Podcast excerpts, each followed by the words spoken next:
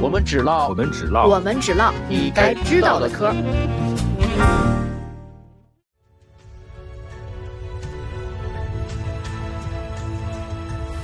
这周我们继续跟大家盘点热点背后的故事。最火的热点应该就属于五月天了，啊，这都破圈了，两对天对啊，我们一个科技节目，因为今也要天聊聊五月天因了为。今天主题就是草台班子嘛，所以说也要这个聊一聊这个我们这个现在这个世界的变化。世界就是个草台班子，据我们搜集是出自马斯克。我们准备把它当做我们这期唠唠嗑的主题。我们发现世界是个草台班子这件事儿，可以融会贯通的在今天我们要聊的这些热点当中游走，嗯而且是非常合适的游走。对，嗯，对，我们尝尝试聊一些不同行业的草台班子，然后最后看能不能预测下一个。下一可以个草总台结出班一些嗯子，共性来。这个，嗯，那这个五月天这个事儿，谁谁比较了解？过程先介绍一下。我说吧，行，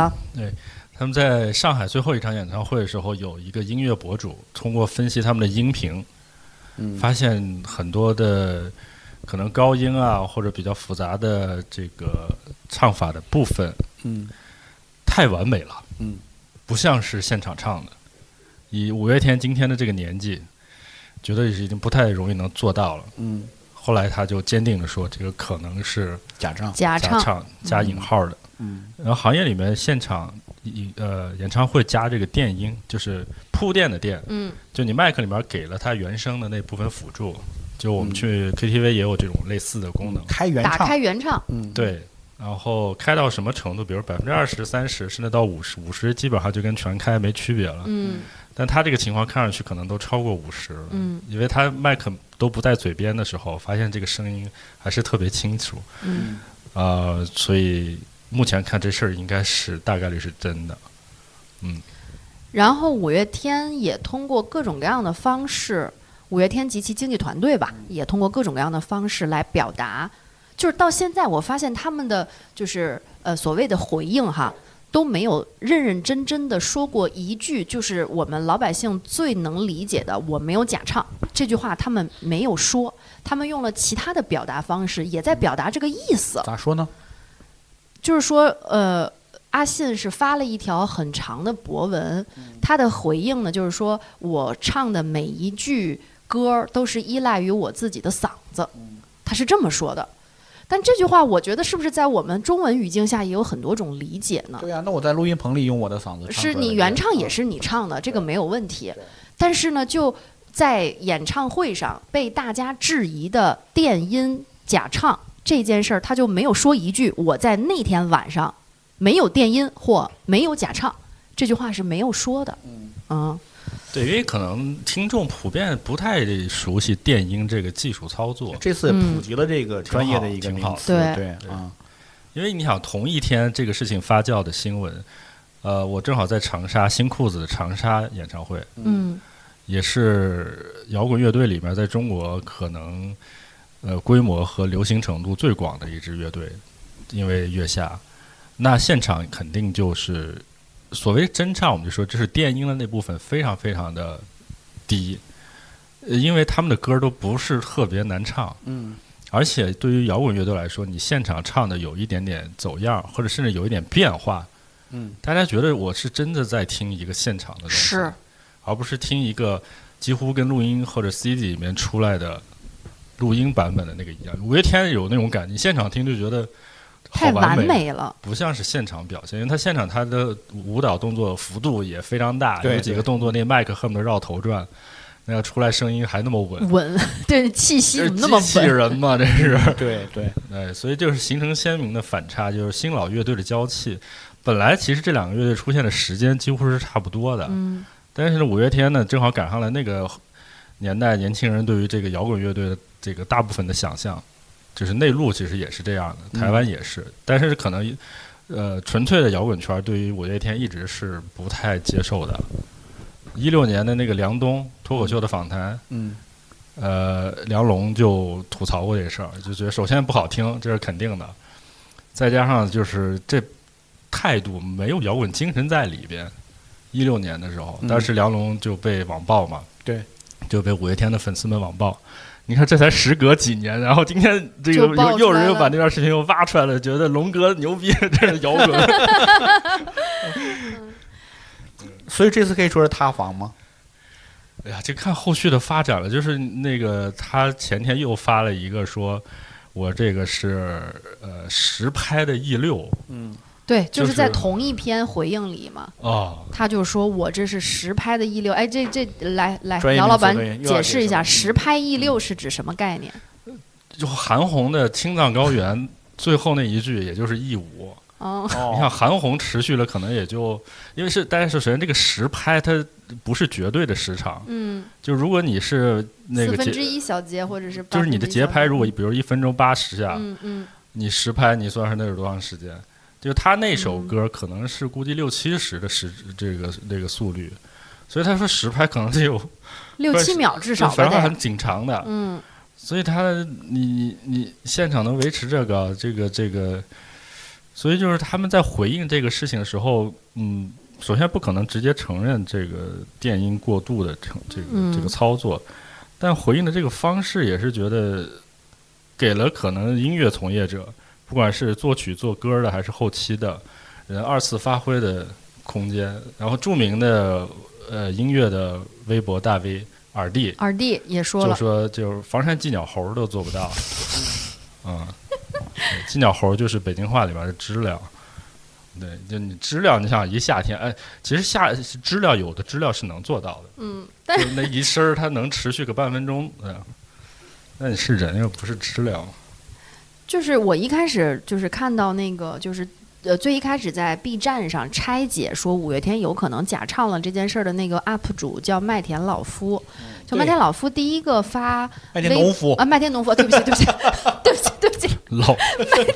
农夫，I'm sorry，就 麦田，我们主持人可能叫错名字是常态啊， 对，就是按哎对对没有影射朱丹的意思。 对最近这位主持人又翻红了，因为老公，然后就是他第一次发那个视频，我看是十一月三十号。对，其实距离阿信第一次，就是我们也算是他正式回应这个事儿吧，其实过去了好几天，就过去了四五天。本来在这四五天的过程当中，我我自己的看法是觉得，你让子弹飞一会儿嘛，这滴血验亲你也得等等过程，是不是？但是呃等了四五天之后，他们才才出来有一个比较公开的回应，而且这当中。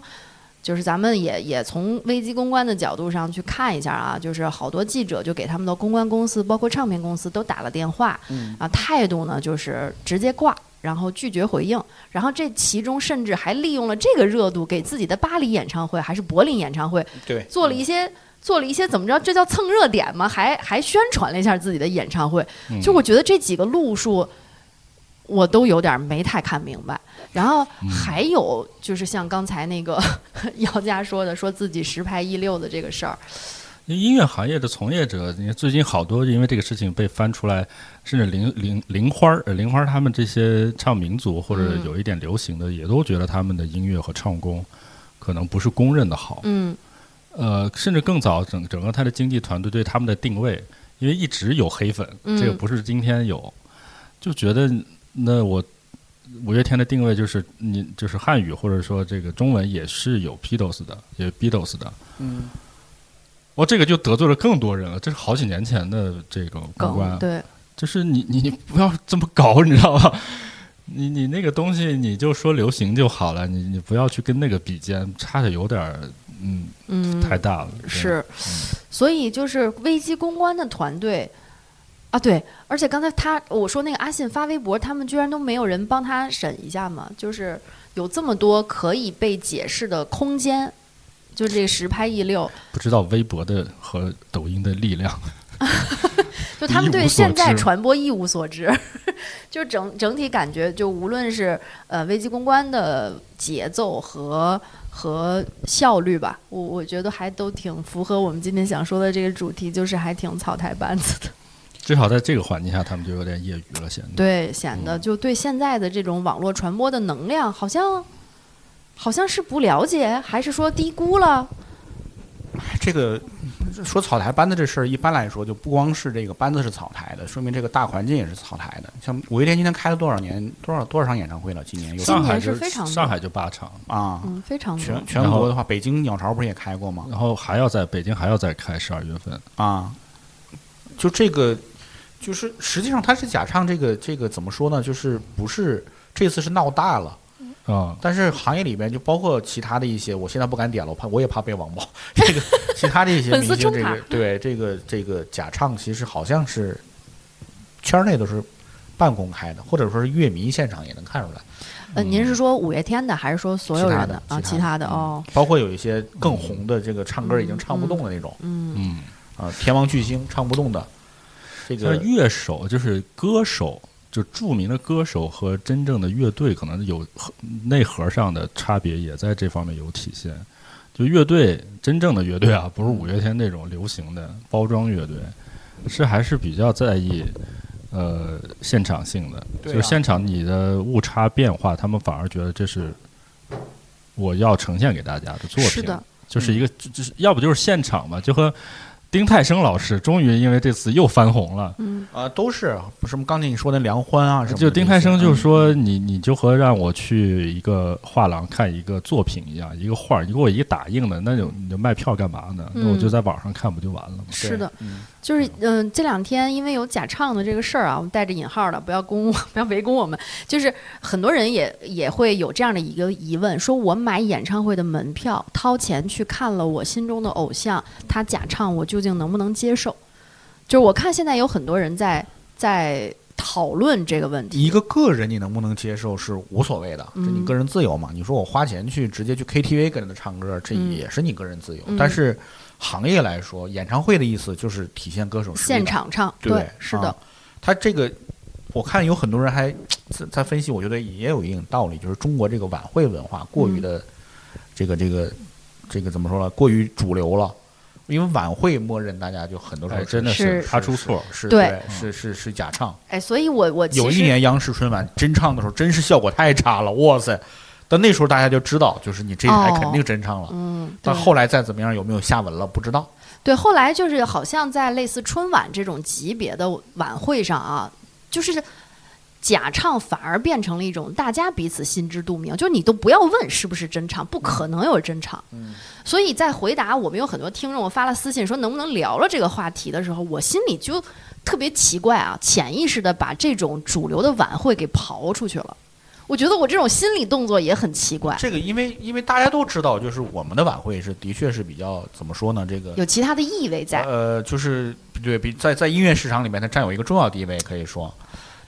嗯，但是这几年又有晚会和演唱会之间有一个中间状业态，就是综艺。嗯，音乐综艺，嗯那这个时候就就是灰色地带了。音乐综艺的话，你你你真唱假唱这些东西，这个就有点儿，啊但是它本身它的流量和热度又非常高。其是实也有成本，月下就是因为搞这个肯定是真唱嘛，嗯这成本就下不来，真下不来。是吧？它对现场的音效啊什么的这些，音效、嗯灯，光，因为它是同时要配合的，对对你你多就是现工种场配你看合就把丁少刚的看家本事都拿出来了，嗯才能维持这个效果。但这个客观来说，这也的确是就是行业往前走的一个动力啊。你是的呀，是应该像这我样们的。平时聊别的是中国货不能卖的太便宜了，你你要嗯提升质量，不光说提高提升质量，还要提升品质、提升品牌。嗯。音乐也是一样的呀，你得往上走才。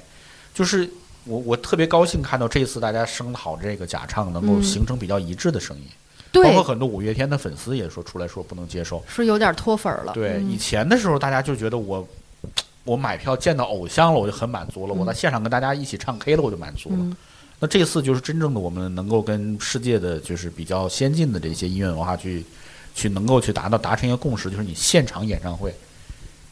一方面是对你行业的是你是要求一个底线，你一一年能开三十多场，那你一定要有这个实力，是而的，不是说是你比如把这看成一个圈钱。对我我我我另昨天啊，嗯您您先没说完没，。另啊外一个就是说你这个你这个。歌手也好啊，经纪公司也好，行业也好，自己是要有这个自觉性的。我觉得嗯这个，所以说上海时间局现在说是介入了，说介入了再那调我觉得北查，京也要介入。嗯这个我有个朋友今天做的事儿，我觉得大家可以去摸学习，就是打幺二三四五这个电话或者用公众号。嗯你如果说你买了这个票，你凭这个票根或者购买记录，你去幺二三四五投诉。我觉得这个事儿，我建议大家是要去维护自己的权这益。才是一二三四五最应该有的作用对。，你就我提醒大家，就是你一二三四五可以做匿名或者说个人信息保密式的这种投诉，可以的，嗯，但是你一定要留你的真实电话号码，因为嗯他这个有真实号电话的这种，他是要给你回复的。对他要回访这种，他的重视程度就的确高很多。是的，啊，而且这个因为你保护了个人信息，他也不会给你公开出来这些东西，所以这是一个小技巧啊。我觉得就是如果真的北京的歌迷朋友有大家有这种，呃，心里边你真正的你去真正在意这件事儿的话对，，不是说去袒护你的偶像，而是对真正为了这个行业好，你不可能一辈子只喜欢五月天嘛，你后面还有很多年轻乐队啊，很多年轻的乐手在看着这一次怎么处理，他嗯们在成长的过程中，他们拥有一个怎样的市场环境，或者说嗯我们的下一代拥有怎样的音乐。我一我看到一个搞音乐的朋友特别的这个就是伤心的说，你看日本的乐队现在还是在不断的冲击世界先进水平，那中国的乐队现在怎么样？是不是还是像我们有些中国产品一样一直在内卷？真的，这是一个国家的综合的这个音乐文化的一个体现。对对能对力的对体现嗯对对，我就一直想说关于审美的问题，就是就是审美文化在这个底线上，我觉得我们还是要有坚持。可能有很多粉丝觉得说，哎呀，他们为了保证在现场给歌迷一个更有质量的回馈。所以他们用了这种电音的方式，因为我现在看很多粉丝也在替他们解释嘛。其实这件事儿非常容易理解，我也不觉得替自己的偶像解释这件事儿本身有错误啊。就他为自己心中的那个形象在替他开脱，这没问题。但是最重要的一件事儿，就是在文化审美上，我觉得这个底线不能再一退再退。呃我前两天跟一个做演出市场的朋友在聊天儿，聊啥呢？就说大家现在对于文化上的审美的追求，其实你会发现这二三十年没有什么太大的提高跟进步。这不就是我们这个新的时代矛盾的最大的矛盾，就是人民的物质水平和精神水平跟不上了。你就巨大说的现在的嗯好的话剧和现在的好的演出作品，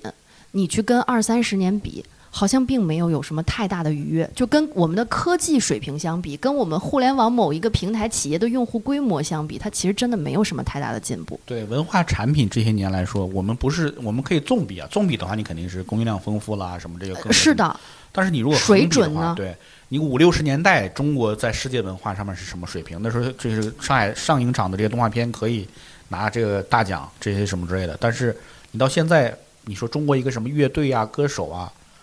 如果摆脱开中国市场，你能否有这个去去全全球去打榜的实力？这个好像不光是没有那什么，而且还在往后退那种感觉。是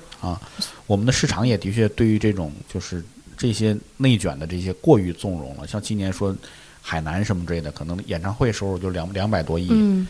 可能也是地方政府也好啊，或者什么其他的也好，可能都对这事儿就是有睁一只眼闭一只眼的这种纵容，包括我们的一些乐迷。所以我刚才也是说，这次维权手不能软。嗯，是的，就是我我觉得这个就是在演唱会听到假唱这件事儿，是完全没有办法被接受。就从我个人的角度上来讲，我就是完完全没有办法接受的。就大家买票花钱，然后去享受一种就是这种呃文化方面的作品和服务，对，演唱会不是粉丝见面会，是不你是要握去手就去会做。粉丝见对，面会好不了，是说是去见个真人我就花钱买这么多票了，嗯你是要看他表演的。嗯你喜欢他也是因为他有这个实力进行这种演绎，而不是就那张脸。他来了就好对了，对对嗯对对对是的，对，对从业者的这个整体素质其实也是有更高的要求的。嗯，以前我们小时候就喜欢那些欧美的摇滚乐队，个别，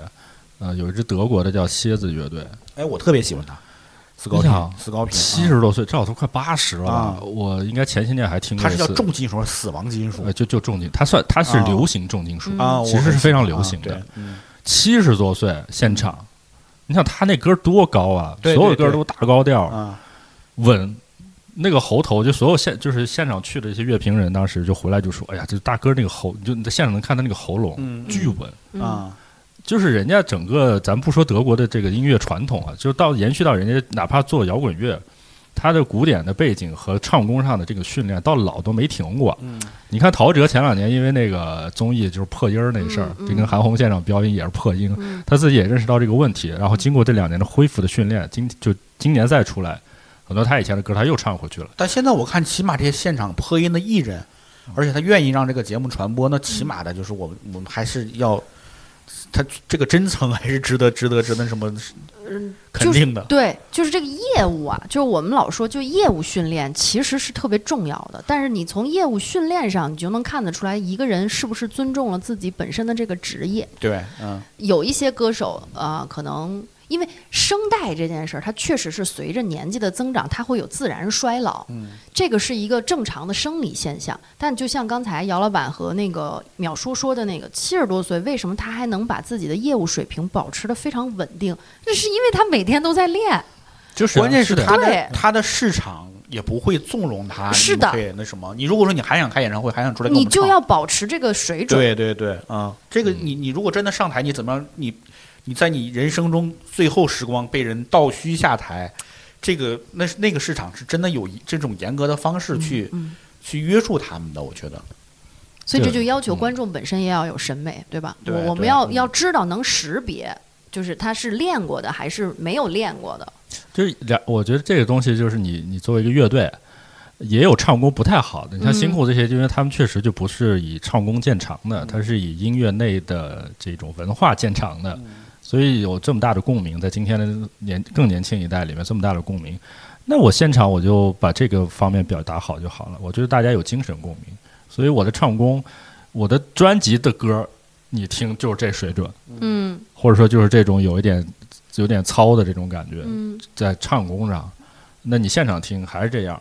那就没有问题，你保持一个一致也行嘛。对，但你那不能骗我，底线是那你不就能是骗要我。要真嘛，对就是要真嘛。那很多那美国那些大乐队到中老年的时候，因为这个吸毒啊，还有各种生活的问题，那现场就不能听啊。就嗓子就是松了。但是我就是这样，我就真的，我就你，我就是摇滚精神，不就是你真嘛？我就这么上了。嗯我觉得也是，现场观众真的给他们有约束。嗯，你敢于嘘声，敢于嗯发出嘘声，那反过来说，对他们来说就那就是这一个强大的约束。嗯，嗯你把希望寄托在个人的对自己的这种高标准严要求上面，其实说实在的，这个音乐乐队里面的一些 这种放松的也特别多。我觉得我不是攻击这个群体，我是觉得这个人一旦过于成功了，他这个自律性，这个你还是要靠市场来去来去保证更对，反正这个靠软谱是一些。就是所以这次我们还呼吁，是歌迷和买了票的朋友，你们去作为我当时一看他那个涨黄牛那边涨个三四倍、五六倍的那种，我肯定我立刻就收手了，就没有我也没有消费，我也我 只能是只能呼呼吁吁一下。一下，对没有啊办法实际行动。对对对对，啊，但确实在这个底线上，我觉得不能变成虚线。其实好多这种赛事啊，我们这些整体的管理能力、素质啊，就是技术上的和情绪这个态度上的，真的是差还是挺大差距的。对，我觉得这个你说的这个管理上也是也有问题。我刚才说了，有些地方政府现在依赖这些收入嘛，对吧？那你在这个无论是演出合同上的把控啊，还是事后的这些上面儿有没有一些条款能约束你？有一些音乐一当地的音乐节什么的，这是地方政府也参与的，是举的办的，对，你政府在中国毕竟还是一个比较强势的部门，嗯你能不能出面来约束？包括这次上海的这个呃文旅局和北京的这个消保委，这些嗯平时都很高调的这些部门，能不能去有所作为？是，其实就在咱们这儿吧，管理也是一个非常精细的事儿。对，就因为你面对的群体可能太多了，所以你的管理细节是不是能做到位，颗粒度其实也很重要。对市场、对业务本身应该有更多的具体的了解。对，嗯，但就这个问题吧，就是其实还有另外的一种，我我不知道从管理层是不是也会很担心，就是说这个事儿我是不是一管就死，然后不管就疯， 就是你管管死的是，就是你到底管哪些管得死？你歌词里面那些词儿，你要要先审先都对改成这个星星号啊什么的一些乱改，这这些是管理管死了。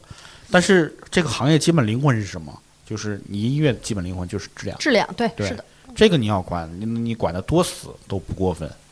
对，哎所以你看现场的这个伍佰这一年演下来，他现场就是唱不了那么好，可是互动好呀，大家大家也接受他这个方式。对你话筒都拿开嘴边儿，让大家唱了。我我觉得， 我觉得这个这个是比较真诚了，对吧？大家都知道嗯肯定不是你唱的，对那你这也可以那个去去对做一个表态。伍佰就是说我也想真唱，我没机会真 唱，：“我这一开口，底下的那个全部给我垫音，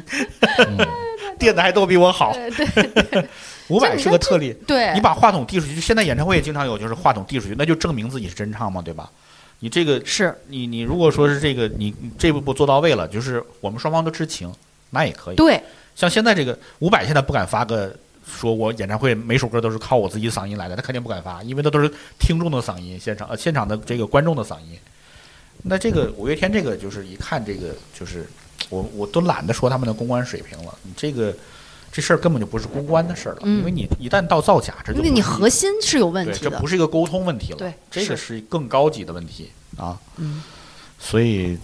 这这个怎么说呢？这个今天这个主题，他们第一点草我台班子了，展开咱们对作为嗯观众就尽量不当草台班子了。嗯，对，嗯不要纵容草台班子的出现。嗯，对，也是时代的一些小小的转折吧，但也许可能是一个回顾看是是具有历史意义的转折，就是今年一年，呃，新裤子在国内，然后广州一场，长沙一场，后面还有几场，就是刚才说了，首先呢，呃，听众们对于呃我们叫做乐队这个形式。有更多自己的审美和判断了，对我们就是对演唱会应该也有一个这个现场的乐对队有判断。然后上周正好是呃五条人、万年万能青万青去美国巡演，嗯在纽约还有几个城市都有演出。呃，就是明显的，我们的音乐开始在自己的本土有新的受众，然后在海外的华人目前还不能太好的影响这个英语文化的人，至少在华人里面也有新的输出。那这是特别可喜的事情啊，这而且是新一代的，因为他们表达的是可能，嗯，更接近大家现在真实的情绪体会的那些歌词和旋律，嗯，但这说回来，这些歌呢又都是二十年前的歌了。你看，就嗯就就这就是问题。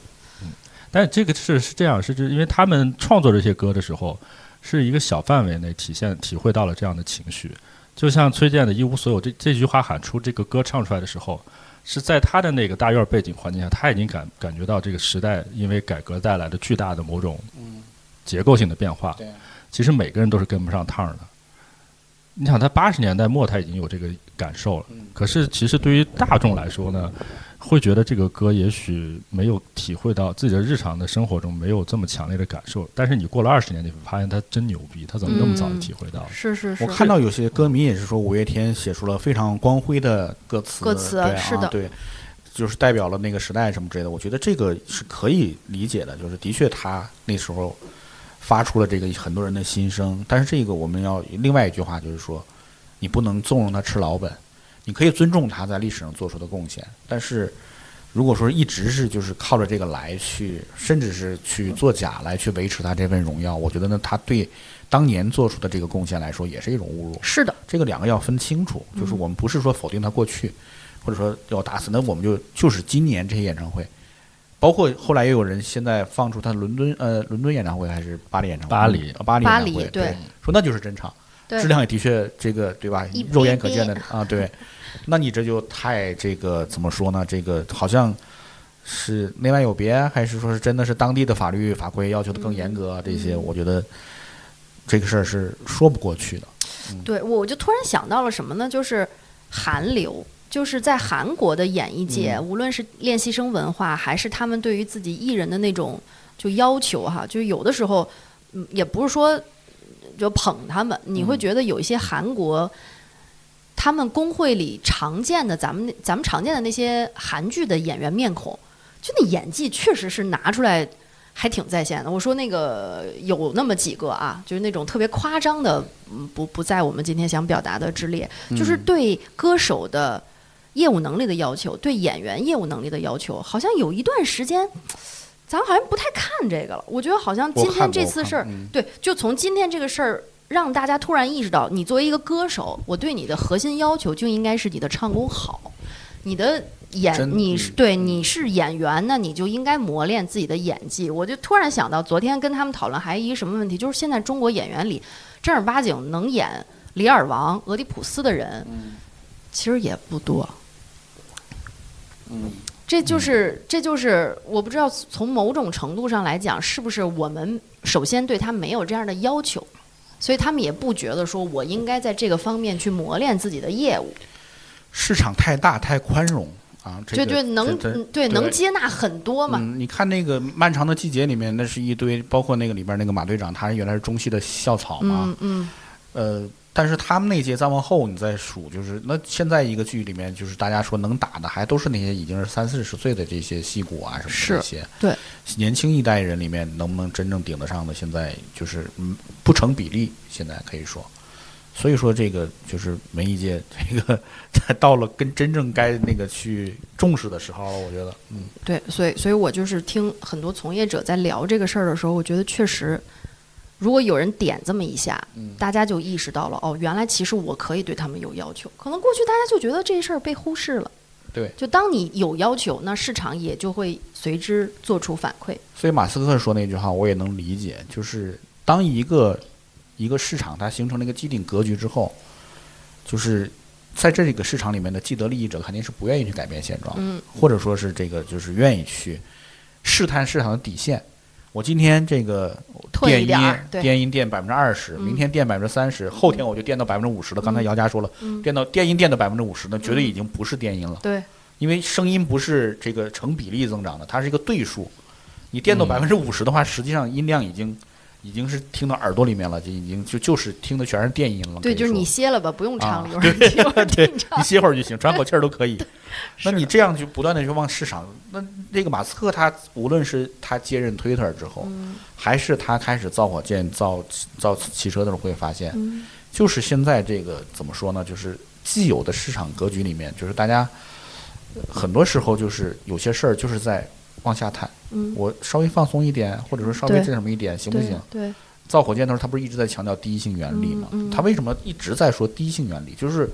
那我就是你，你很多你的市场的行规，或者说你们既得利益者捏造出来的这些东西，我不予承认了。我用我的第一性原理去挑战。第一性原理的意思就是说，这个一件事儿就是最原和原初的支持它运转的是什么？我只只听听这个。你物理里面有物理定律，数学里面有数学定律，这些是最坚实的。嗯你如果说这是市场调研的结果，这是什么这个行业的规范，这是消费者的选择，这些东西都不是第一性。嗯，消费者的选择是永远不会有，如果一直听消费者的选择，是永远不会有汽车出现的，嗯只会有更多马拉的马车。嗯这个所以说，这我觉得他这个就是针对这个他对这个草台班子的这个本质的认知，我觉得是很锐利的。嗯就无论是这个演唱会也好，或者我们下面马上要谈的这个，就是这个上上周这互联网公司好几个的服务是不约而同的在崩，这个情况出现的时候，那这个我们要意识到现状是到了什么样的程度了。是的，嗯，所以就是作为演员，呃不不不，作为观众，作为消费者，我觉得是我们是可以，你你要主张一下的，嗯要对主张或自者说己的行业权的利监管者啊什么的这些是时候，你看看你的这个行业现在到什么程度了，要心里有个数，不是说看到这个市场份额在大幅度增长，销售额、营收额在增长，好像今年这个经济的亮点就是演唱会经济什么之类的，你就为了这些数字，就是放弃对这个草台班子本质的认知。嗯就我有一个不成熟的观点啊，就是我觉得就像我我自己本身是一个内容从业者嘛，就我觉得让我难受的一件事儿，嗯就是我甚至是要在自己生活当中找一找让自己难受的事儿，就比如说我们每天会有分钟级的收听数据，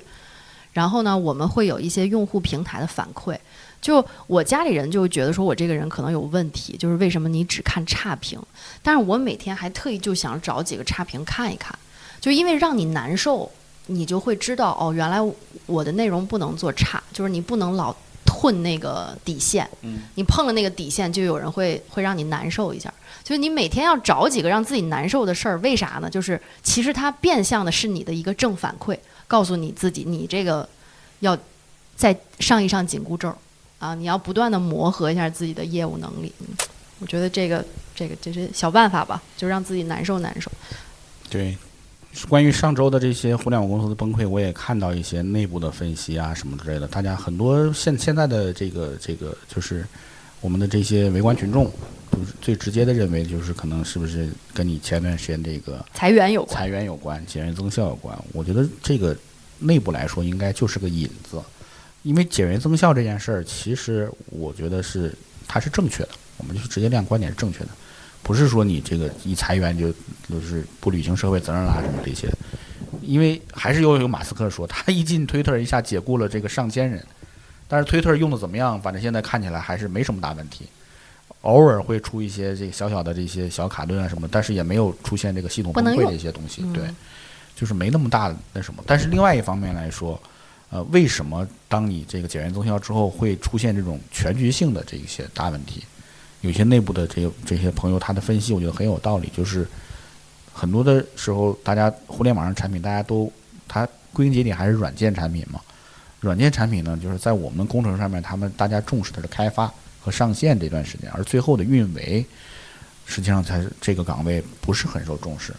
或者说是就是我觉得开发上线这东西就这这就大功告成了，或者是行这个百分之九十的功能已经完成了，后边儿就是开始进入日常运维工作。一说日常，大家都觉得哦，这就可以那什么了，对，啊好想搞找个看板大爷，基本上就能也能盯着这个抄抄指指标、抄抄面板也行。但实际上，这个就是运维这个互联网公司的运维，它很多时候不光是说是这个监控系统状态，它有很多脚本儿你要去跑，呃，有些是这个调整性能的，有些是跑数据的什么这些的。一旦说这出出现，就是因为这个这个这个人员变动，这一些脚本儿的这个大家不了解它的用途，你这个去升级它也好，去改动它也好，什么之类这些，就可能会引起连锁反应。我先问几个问题啊，因为我们想聊的互联网服务的宕机呢，大概就是阿里云宕机、嗯以及滴滴的宕机、嗯这几件事。还有腾讯视频，嗯哎，对，腾讯视频，就这，这是可能对于大家的生活影响是最大的。嗯我不是搞 IT 出身的啊，我先从我的角度呢，第一就是我看过一个视频，大概意思就是说修 bug，嗯那个视频是特别的形象，就是说有一条通道，在通道最下方呢有一个洞，嗯这个通道是由 MM 豆构成的，嗯整个通道是全部由黄色的 MM 豆组成了。嗯然后在这个洞口呢，有一个蓝色的 MM 豆堵着，嗯因为这颗蓝色的 MM 豆，所以这个这个从洞口掉不出来 MM 豆。嗯然后呢，有一个人就说他就是一个程序员，他就看着那个蓝色的 MM 豆，他觉得特碍眼，嗯说那就是一个程序上的 bug，、于是他就想把那个 MM 豆的 bug 给修了，于是他就把那个蓝色的 MM 豆给拿下来了，拿下来之后，整个。弯道的这个平衡力的平衡就被打破了，所以整个通道的 MM 豆全都从这个弯道里掉了出来。就是我不知道这个视频是不是能能解释在系统当中修 bug 其实是一件非常就非需要非常精细的事儿啊，这个是我的第一个问题。第二个问题呢，就是关于屎山，就是因为我们知道在互联网企业，你你好歹大企业都已经运行了十来年了，你过去肯定是有很多很多代码的，对，新来的，假如说是新来了一个 IT 部门的程序员，他是要在前人的 IT 代码的这座山上再进行新功能的修改，或者是运行维护嗯对嗯等等。那这是不是让一个团队、一个 team 去从过去的史山当中做运维也好，做更新也好，对他来说这是一个非常难的问题？这就是我的两个问题啊，我不知道嗯两位是不是能给我解解惑？史山这个咱们上期节目也聊过啊，就啊，当但是时没太展开。当时 Google 那个程序员就是那个后来去了那个呃，就原来是亚马逊的，后来去 Google 他写博客吐槽那篇特别有名，那个给大家普及了什么叫屎山，就是这个代码，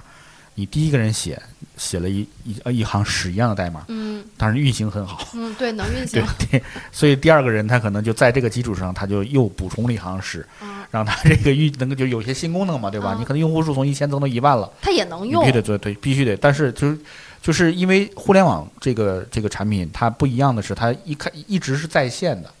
你是不能把它下线，说我重新做一个精良版本再上线，你必须得在它让它在维原持有的在线基的情况对下进行修补，这个不能对，这行业内就是在线和离线这个状态是非常不一样的。嗯离线你可以慢慢的去是精雕细琢，是在线你就只能是史上补史一，所以最后就成了史山。对，对，这个当然不是说这个历代程序员都那什么啊，这我只是举例子举的比较极端。每一代程序员可能当时做的都是非常精巧的，或者技术含量非常高的这个产品，嗯每一代都有。刚开始可能是这个真的是这个宝石一样的代码，嗯但是就是时代发展了，这个硬件条件也在发展，或者说这个协议通信协议也在不断的变化。嗯你十年前非常优秀的代码，到今天看就已经不合规范了，或者是有潜在风险了，或者说有可能什么产生内存泄露这些东西，这在今天看来的确就是屎了。但是你想修改也不可能了。是，就我觉得这好像所以你刚才对说的第一个嗯例子，就那个程序员修改那个修蓝 bug 的的 Android，啊，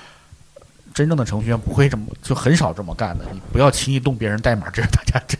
第一条，我明白。你见那个 M 面堵那儿了是吧？你就别管它，呃，你你可以管，但是你别去动那个力，你就新造一台 M 豆 M 豆机，然后就是这个接到这台老的上面来，然后就是这个老的哪儿堵了，你不用管它，你新的再慢慢的再把这个 M M 豆填满了，让它往外流，让消费者能够正常购买，就做一个并行的，打个补丁，嗯，而不是对去修、去把这个补丁补好，明嗯白？就像晴雯修修补那个这个那个那个贾宝玉的那个斗篷一样，修修旧如新，千万不要有这个思想。你在上面再叠一个补丁，这是最实际的做法。嗯这个所以说行业内部真的不轻易动别人代码，这个是很很很很那什么，很你你动了它垮了，这个就是你的责赖任谁了。呀、对，你没动它垮了，那肯定不是你的问题。明白。这这个所以说，这次的问题呢，就是不是说可能谁去修 bug，而是系统正常升级。我刚才说了，呃，用户规模在涨，你的硬件体系也在进步，你你的这个通信协议也在优化，那肯定你是要系统要不断的在升级的，嗯就是在升嗯，但是升级过程中存在我刚才说存在大量的脚本，嗯你可能你升级主系统升级的非常顺利，但是某个脚本它在新的系统下已经不能运行了。嗯，你不知道，或者说你启动顺序不对，它引起了连锁反应，这个就就就一下子等于是有人把那个这 个蓝色蓝 M 山 M 不都拿戳掉破了， 了，哦对 对对对啊，就哗啦哗啦哗啦，就就不可遏制了。对，我们就说互联网迭代快，很多指的是前端的迭代，就是一些界面上的一些功能的优化。嗯，UI 是吧？对，其实是这个层面的，但实际上是后端的很多优化。就是当然，现在技术的趋势也是前后端分离，一直是就是所谓的解耦，就是最大程度的解耦，嗯就是你前端怎么改，你不影响我后端的整个的一个交互。嗯但实际上，就是淼叔刚才也说，我们的很多已知的大型的系统的这些软件，这个互联网软件，实际上，嗯，这些工程师的某种知识结构，还是要不断的去迭代、去创新的，才能跟得上这种前端应用所带来的某个业务激增的这种压力带来的后端的这种，其实就是压力测试，你能你能能不敢说是它足够的有冗余，但至少是某一个峰值出现的时候，你不会垮掉。但是你看，这就是连的一一两个月，这几个大公司都出现这个问题。对，而且后面肯定还有别的更那什么的，这个肯定还有更可能的存在的事故会会发生。这个我还是要再说，就是阿里的这些工作已经做在前面了，我不是替他辩解。哎，我我我也我也这我也阿里嗯永远是先出事儿的那个，嗯，对，因为他跑得快。对，因为他是这个，还是那句话，他是我们上期节目正好说，他就是那个拆墙的，别的人他拆完墙，别的人才敢说墙上放一扇门。那阿里是就是在中国公司里面，他第一个是什么？业务全业务上云，这个实际上就是一种非常巧妙也非常痛苦的，就是拆屎山的办法。因为你要业务上云的话，你大部分代码都要重写，啊，其实是明白一个了嗯是一个办法，是就是摆脱历史包袱的一个办法。嗯所以说阿里之后，你看腾讯这个二零一九年的时候，它有个就九二三变革那会儿，它的当时的联合创始人腾讯五虎之一的张志东一直是在主张说，在内部跟腾讯的人座谈，就是我们什么时候能够消除部门墙，我们什么时候能够把我们的业务依次上云。当时他也在强调这个，实际上他作为腾讯的首席技术官，嗯他非常了解这个现状。嗯，腾讯的业务尤其又那么庞杂，而且就是非常横跨，就是有社区业务 QQ 空间，有这个社交业务，这个这个 QQ 和微信两大体系，然后又有什么视频啊、语音呐、安全、啊、一堆这些东西，各个部门之间其实当时已经壁垒非常高了，就是大家各有各的一套规范，谁都说自己是对的。但是你这时候你真衔接起来，而且就是刚才杨佳说了一个非常专业名词叫解耦，嗯耦的意思是耦合，耦合的意思在这个我们是通俗的解释，耦合的意思就是说，如果说两件事情耦合的，那就是说 A 变动会带动 B 变动；是如果解耦的话，就是 A 变动是独立的，不会影响到 B，、嗯或者 A 变动影响 B 的程度限度是多少，我们是可控的。我就我就说 A，你只能是这个这个有百分之十的功能跟 B 产生关联。嗯那如果说是 B 发生了变化，你 A 最多受百分之十的影响，你这个是要可控的，这个是耦合性要降低嘛。嗯但是当时这个以腾讯来说，它那个就嗯那个耦合度已经也是像史山一样了，可以说，因为大家都知道腾讯它有一个有一句话，当时形容它叫它的地上面插根扁担都开花，因为它的这个流量太丰富了。嗯对那这个反过来说，就说明它耦合性超级高，任何业务都依赖于 QQ 给它导流。哦有道理啊对你这个的话，你你这耦合性太高了，所以说 QQ 的代码谁敢动？没人敢动，你一动都不知道这个波及到哪儿去了影响到谁了？对，嗯所以大公司其实都意识到了这个办办法，阿里呢全业务上云解决，腾讯也说是要拆部门墙也解决，这个是一个比较好的一步，但是到今天这个突然就集中爆发了，只能说他们步子还没有走得更快。我们要客观的今天来说这个问题，就是爆发现在爆发是好事儿，世界是草台班子这个本质大家也要意识到，就是但不是因此就对世界绝望了，因为大家起码还有这个愿望去去改进。要不然真的哪天说我意料之外的去，他就毫无理由的崩溃了。那太恐怖了。像某些年，去年你那西安什么的健康码突然不能扫了，那你再回去找，那你已经那那那就涉及生死大事，都已经那什么都解决不了。所以说，嗯主动让问题爆发，我觉得未未必不是一件好事儿。就和当年幺二三零六一样，后来当然大家逐渐知道幺二三零六后台整个开发的，呃，这种优秀、顶级的，但是刚用那两年，因为也是崩溃的问题，然嗯后被大家疯狂吐槽。对，你看现在就春运都能顶得住了现。在挺好用的，我现在觉得一就二是三全六世挺好界用的并发最大的就是这个软 件，对，每年一到春节就是世界第五大电商网站， 这什个么拼多多、抖音的，我靠！这这也是阿里做的，这就是对，是这阿里阿里对做的，啊对，后来阿大里家才云支知撑道的是啊阿里云做的。对，你是所以说，我觉得这个你就不能说这个就是单独地把矛头对准哪家公司，我觉得不公平。包括滴滴，它这个技术上我们可以说，它的确这次的技术没解决好，嗯，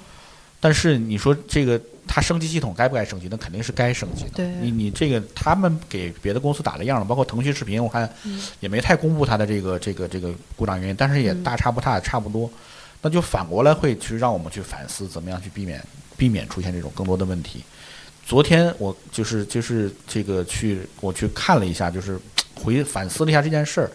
前几年扩充人扩充的非常多，所以大家现在要裁员。那扩充人的这个思路是当时的思路，就是我扩充的人越多，我做业务越快。嗯。但实际上，就是这个软件工程上有一本经典的书叫《人月神话》，啊，当时我看这书名，我说这么浪漫呢、人月神话呀，这个好像好像写的像本童话书一样。但实际上，人月是软件里面的一个词，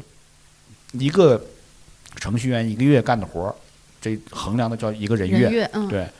一个一个程序员一个月能干完的活儿，那你衡量他他他一个单位叫人月。我们经常说这个软件需要十二个人月做完，那就这个一个程序员要开开发十二个一月，年啊、嗯对，他就做完了。但是《人猿神话》里面就是专门说了一个定理，你累积更多的人没有不会提高人月。这个这个项目一个程序员做一年，你说我招十二个人，十二程序员一个月把它做完，不可能，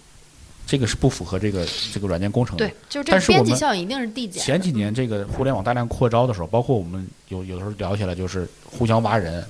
前前段时间是前几年是有的，永远是挖安全人才，直接加三倍把人挖走。最近一段时间是挖大模型人才，也是挖三倍。那直接你这种抢人啊，或者说这种就是不加节制的去招人，其实就是违反了最基本的这个人员神话的这个原理，就是你招过来觉得我就应该大干快上，就赶紧把业务做加快推出、加快迭代、加快怎么样去把对手给打趴下。但你这个思路上就是错的，你招了这么多人来，人浮于事，苗叔是在暗指某一家企业服务公司吗？不止吧？ 我觉得大家，你看哪家现在还在都在都在挖人的，那可以说是行业共性问题，对，或者当说时就是飞书挖人已经挖到，因为中国能做企业服务软件各个类型的这个人才其实是更少的，嗯哦，to B 然的呃后分布在几个之前的公司，然后大公司里面，比如说这个金山，嗯然后企呃微信企业服务有一些，然后还有就老牌儿的，像用友啊这些老牌儿的嗯软金件蝶公司啊，金蝶，还有一些甚至是像石墨这种新兴的创业公司里面也有一些，就是挖人挖到，因为石墨它后来总部其实搬到了武汉，嗯，连武汉的市委都惊动了，就是啥挖人的事儿惊动了市委，你相当于是把我武汉本来落地的这个企业服务软件开发人才挖要空了要挖到深圳去， 然后山东济南也有这种情况，因为济南是那个浪潮，然后飞书挖浪潮的人，然后也惊动了市委，说你这不能再这么挖了，因为他们就是两三倍工资这么加，哪经得住一下是就走了。关键像淼叔说，你过去这些人，你堆个六五六千开发人员，实际你的产品的底层的这个基本结构的设计，并没有一个系统性的考量，对于中国企业的某种效率的一个一个痛点。嗯那你光光堆人有什么？这些人就是年轻人，尤其是嗯稍微有些工作经验五六年的，嗯可能只是多拿了一些公司，但实际他的才华是严重被浪费掉的。现在飞飞书就是这么个状况，人浮于事了吗？已经很严重。就是大家内部，尤其是开发人员啊，不说是那个呃其他的一些服务型，因为他一共大概七八千人，大概五六千是开发，很多优秀的年轻人和开发背景人都觉得现在就是这个问题。但你想，去年雷锋网那篇文章后来不是被删了吗？对，嗯，就那还没写透呢，已经大家就觉得这这这就这这个字节的这家业务部门这个公这个产品到底在干嘛？就是既干扰了市场，也没有做出新的东西来。你想，他们去给那些已有的企业客户去打单，比如说自己去呃飞书打金，就是打小米的单，后来不是打下来了吗？嗯对，嗯最后最后，后爆出来说给了五百万，嗯，然后经常 WPS 那边就觉得你有病吗？ 为什么不用自家的产品？然后你用飞书产品，然后飞书是因为最后做了很多公关，小小米内部也有人想用非金山以外的这样的一个企业级的系统性的产品，最后那你让我用，我就不愿意给钱，或者说给很少的钱。嗯那对于飞书来说，就是我一个获客成本，你知道就无没有 BR 一个获客成本。嗯然后我也听到了像一些他们跟比如说银行的那种软件服务商的客户去打单，比如做数据分析相关的，哦，这几乎是没有价格底线的。然后搞的那几家老牌的公司，他们也很难受，呃，信雅达这些，你过来一个飞书给我打单，我们正常几百万报价，你上来是一两百万报价，就是那种打断腿的价格。嗯你没有比我们的产品好到那么好去，甚至是差不多的，但是你这价格就干扰市场，就所以这个这个产品有时候你一旦出现对整个市场，你说从人才的到客户市场的，其实那个干扰有时候你隔两三年就意识到，就是开头设计就没设计好对，嗯啊。今天这么说，当然你没有公开的文章，或者说公开这个企业层面自己去嗯去去反馈这个事情啊，但是你你就能看到这种事情是不断的在发生的。然后就是巨大的惯性，呃，可能两三年之后终于收不住了，说这公这部门像游戏部门一样砍掉吧，呃，早晚的事情会发生类似的事情。对，或者说不是砍掉部门，但是肯定也会这个人员优化呀、裁员。这这个行业这几今这两年，我一直说裁员是个好事儿，你能够有有反思到，就是你以前人浮于事的那些现状，就是不合理的那些去去扩充你的人。当时他们当时扩充也有很多考虑，一方面是可能真的有不懂的，觉得我十二个程序员能把一个程序员一年的活儿一个月干完，有这样想的，也有的想就是我三挖来了，对方就就没有没人有了，对我就对垄断了这个市场的人才，对或者说我让你付出了更高的薪酬成本，对，啊，这个，那你现在首先我们资本市场那边的数学已经断了。我一直说中国互联网的这个红利期结束了，以前是拿美国股民的钱来补贴中国，现在不可能了。那你现在你怎么样？你去就是维持住你的这个正常的业务运啊转，你还是靠这种粗放型的挖人，然后堆一座又一座的石山在自己代码库里面。这个其实我必须得说，有些国际先进经验还是要学的。所以当年就是有一个著名的实例，就是呃，雅虎不是投资阿里巴巴吗？然后后来阿里巴巴这个去在一非常这个就是非常缺钱的一段时间，就是软银给他投两百两两千五百万之后，有一段时间就雅虎又投资了阿里巴巴十亿美元，拿到了百分之三十三的拿百分之四十的股份。四十，嗯，但是当时呢，另外一个形式是雅虎中国跟阿里巴巴合并，也就是说，用雅虎中国和一部分现金作价十亿美元投资了阿里。那也就是说，阿里当时存在一个就是一个问题命题，就是说我能不能把这个雅虎中国消化好？嗯因为它并入了中国的这个业务体系。雅虎在美国硅谷不是以技术见长的，它是一家媒体公司。广告公司，对啊，但是广告中介，但是后来就是我后来看他们的一些内部的这个回忆啊，就是阿里吃雅虎非常吃力，嗯而且是没有办法在技术上面去跟它融合，而且那个回忆录里面写的就是雅虎的这个技术。就是技术管理水平，我们不说单独说技术水平，而技术管理水平是远远成熟于阿里的。就最简单的就是硅谷公司，他们都是这种代码的一个代码平台，大家公司的这些代码都是，呃，大家比较合理的就进入代码平台是开源给全公司看的，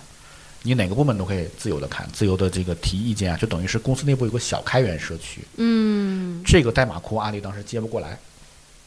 如果说你接过来的话，就是意味着阿里的所有的这些代码也慢慢要去汇入这个代码库。但是，我们我刚才说了这个情况，当时业务发展一日千里，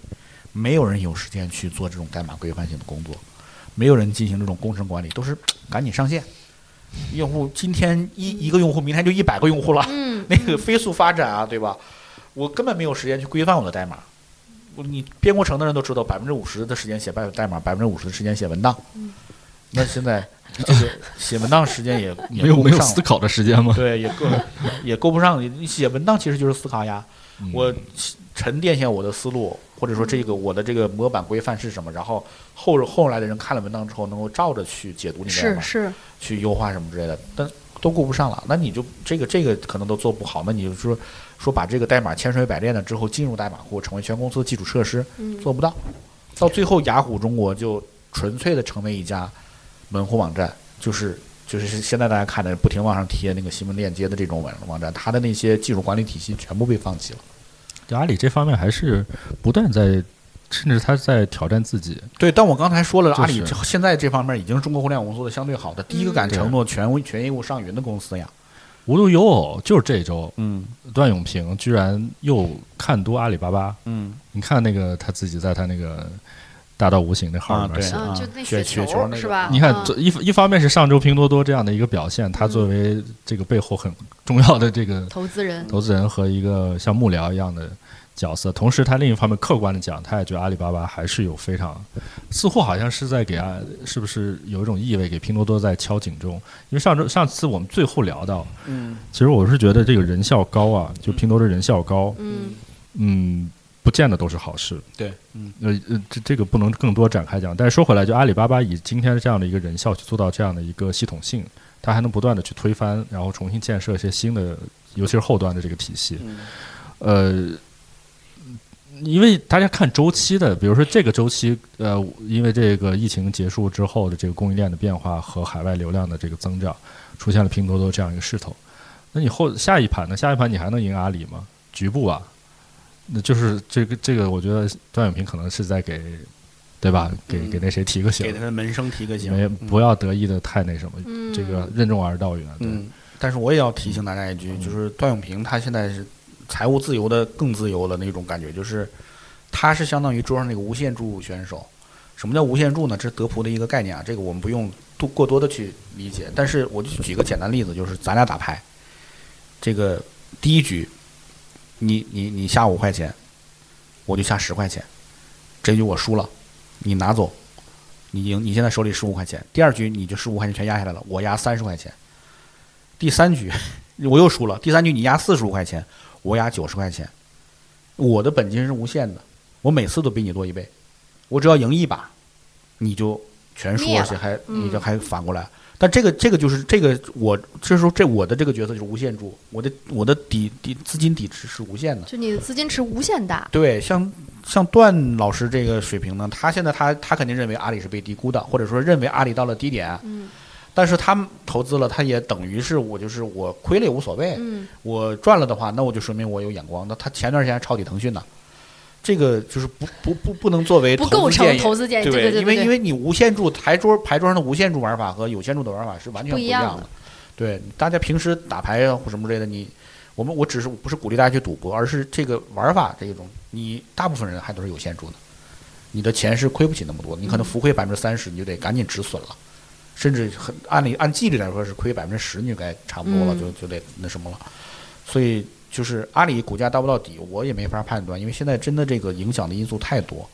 但是我一直说，中国互联网公司里面，阿里肯定不是最糟糕的那个，甚至是还是做的相对好的那几个里面。大家手头如果有别的互联网公司的股票，你倒可以考虑再认真考虑一下，看一看啊，就是不要太这个冲动，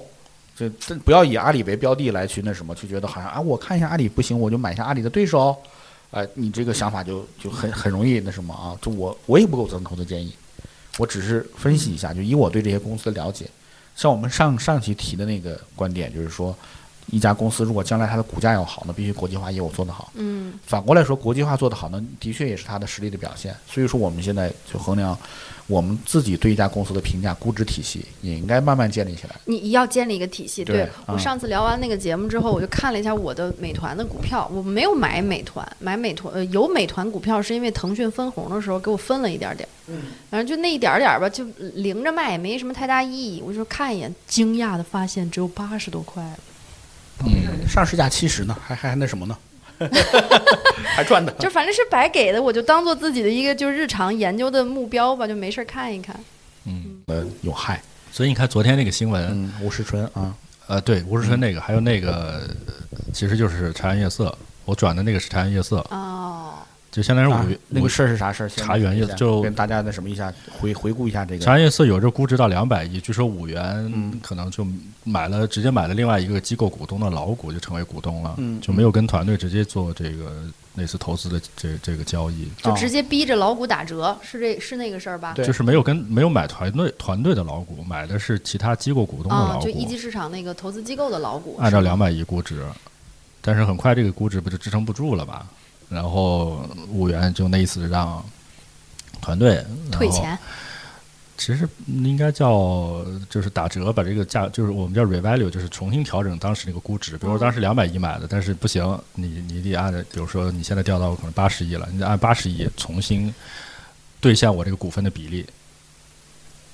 就是重新调整这个股股权的就比就例。但但但我想知道这第不一是退钱，对吧？对，但是我想知道，就是第一次的那个合同已经履约了吗？就是按高估值的那个已经履约了吗？已经付钱了吗？还是已经进行工商变更了？啊，肯定都做完了，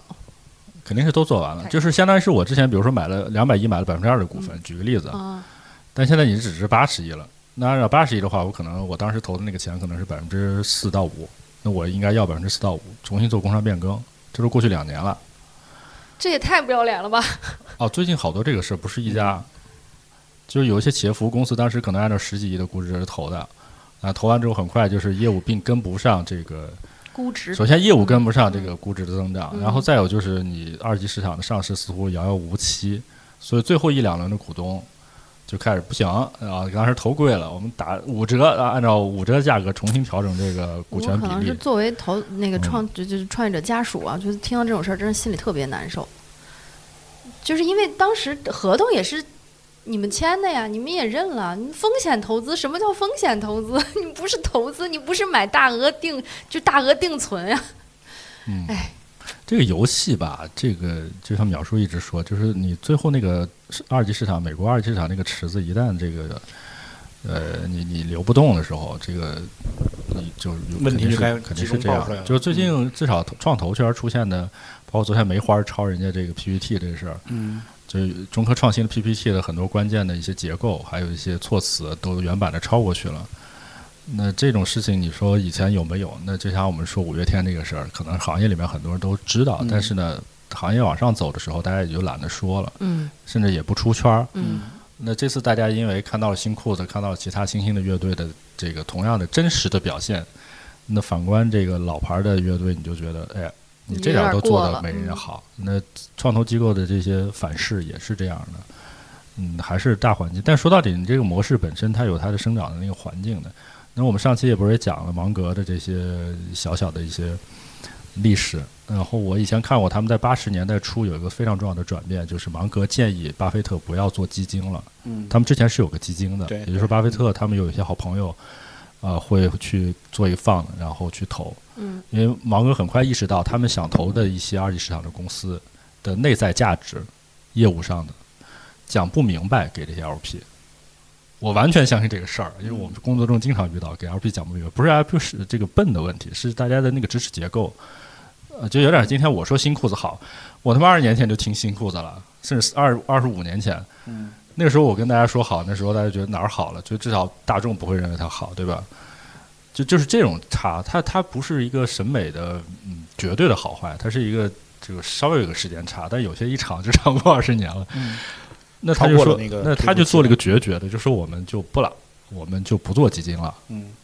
然后后来巴菲特也接受这个观点。那但是怎么解决这个资金的来源问题嘛？嗯那他们第一家收购的那个公司叫蓝筹印花，对就相当于是一个彩票的公司，其实有很多是没有被这个消费者去兑换那些彩票，其实是有一个浮盈的那个浮存的那个金在账上，据说当时有两亿美金在账上，他们就发现哦，这个资金其实是最好的资金来源，零成本几乎啊。对然后没有兑付的风险，那这个后来衍生，他们就去大量的收购，呃，这收购了几家这个保保险险公司的公司嗯逻辑，就一次性的解决了，根本上解决了这个资金来源的问题，也就是说，他们不需要向任何所谓的出资方去汇报了。嗯，但是作为所有的一级市场、二级市场的这种基于机构基金的投资本质都有这样的一个问题。所以早几年的时候，像比如说国内比较领先的，像今日资本这些，已经跟他们最早的出资方就 LP 达成了说，我们想做长青基金的这么一个模式。说白了，基就每次投项目的这个资金的 call，就是打款这个事情，是单独汇报，呃，不用做基金了啊、而且这个轮次不限，嗯不像我们，因为前面有种子基金、天使基金，有这个成长期基金，还有这种分化，就是你只能投这个范围内的这种规模的创业公司。但是今日资本他们这种长期基金，可能很早就想去跳出这个模式了，甚至是上了市之后，你是不是选择去出售这个股票？呃，比如说徐新这个这 GP 这样的一个角色，他也有权利去做最终的决定，因为他们最大遗憾就京东卖太早了。他们上了没多久就卖了，但是这是巨大的教训，因为你还能再遇到一个京东嘛，对对吧？这很难讲，所以这些都是导致就是整个投资行业对呃叫做基金，就是投资本身它也有商业模式，机机构化的一个商业模式，也许在这个周期结束了之后，就像我刚才说，老师说我们互联网公司裁员这些，我们就是那个周期其实是需要我们重新调整了。然后到基金行业，我们觉得最近出现这些看上去是草台班子的新闻，也许是一些积极的改变的信号。是嗯那如果我们能跟上，像刚才八十年代初芒格他们对自身这个积极的思考和改造的时候，可能哎就是对行业的也是积个极的好一事儿面？吧？嗯，，你不会受制于 LP，或者说嗯是调教 LP，有一些这个就是所嗯向谓上管理，所谓老钱公司、老老钱投资机构，它的确对 LP 管理就非常好，就是嗯这个啊这些加班啊什么的也不会去约束我们，或者说是这提一些不合理的要求，是也是这这很多时候信任是时间堆积出来的嘛。有的时候可能看看别的脚本儿，会对目前的发展就是是不是更明朗一些。但说到这儿，我还想说一点，你们观察到了吗？就是其实上周有很多稀奇古怪的事儿，就是地磁暴还挺严重的。我那极光嗯那个事儿嘛，对极极光那事儿，后来我我就把那个腾讯视频，还有阿里云宕机，包括滴滴宕机这几件事儿，我都连起来。我觉得有可能某种程度上跟地磁暴也有关系，嗯，觉得就是在那个时间段集中爆发了嘛，对吧？嗯，但是第四报这个正好一个极光，我觉得以这个欧若拉结局啊，挺好，像一个新的开始一样。对，我们最近我们的行业也是觉得，虽然很多同行已经开始完全躺平了，就像那个最近有一本书就火了一年了，叫《倦怠社会》，就是一个叫谁写的叫韩炳哲的一个啊韩裔的韩德韩国国人哲学家。呃，他这本书影响开始在蔓延，就是他说的倦怠是一种积极的努力，就是说我我知道我现在到了我的某种极限，嗯个人的生活和工作的极限，嗯那我就不要再往前冲了，再往前冲可能就崩溃了，那我索性就躺平，嗯 lay down，然后再去等待一个新的时机出现。嗯其实他觉得苟这着在今天这样一个环境下是特别积极，反而是个积极的事情。那一下就满足了很，或者说达到了很多现在因为工作、因为生活、因为感情已经非特常别疲卷惫的卷人卷的这些年轻和中年人的这样的一个心坎儿里头去。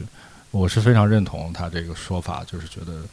该调整的调整，不是又饿不死。这是实话讲，就是我们说饿不死，就物理上真饿不死，就稍微调整一下，因为是太太过卷的那个精神。你知道最近这几年中国有一个类型的人群在疯狂的这个比例在上升，就 ADHD，嗯，就是是啥意思？啊，你就是以前叫多动症，但实际这个描述是非常狭隘的，就是它实际上是 action disorder，就是你的那个整个表现出是什么样的人呢？就是能量精精精力很旺盛，然后什么学习能力似乎也都很强，但是什么事呢都是学一下就跳开了。他精力无法聚焦，这是一种器质性的疾病。对，嗯然后你小红书上基本上都是这种人，就我们看了小红书的博主，嗯就是为就是他几乎小红书就是 H A D H D 的一个气质，嗯他们自己肯定不愿意这么讲，是因为是这些人首先出现，就是他首先非常愿意表达自己，这是没有问题的。然后表达的事情又是一些新鲜、年轻的运动、生活方式等等这些东西，就很外露。就因为他其实没有办法聚焦，所以他需要很强的表现，让别人关注到自己。然后以前认为这是一种小范围的，可能嗯、可能一些后天的一些呃，这那怎么讲呢？一种心理的一个症候群。但后来发现好像是一个社会现象，因为是九十年代美国也普遍出现这种人群特别多，然后我们就是这两年。就是大比例的在出现，很多只是没确诊，但实际上一问都是，甚至一看就就就是，但是这些东西就是跟我们刚才说卷的太厉害，就是如果你一个百分之三四的人群都有这样一个特征，甚至更大比例有这个特征，那就不是一个生理性的问题，是一个社会性的呃问题了。那就是因为我们整个后工业时代的这种后互联网时代，就是大家卷的太太厉害了。啊，所以就会逼着自己一定要去。你就是你说你不你有几个人，你刷小红书只是看看，你完全不会被它所动，不可能的。你一旦动了，无非就是产生了消费，嗯，但是有可能不好超过你的。你像你在小红书看的这些东西的这个消费水准，跟大部分中国城市的年轻人的这个收入水准肯定是不相匹配的。嗯，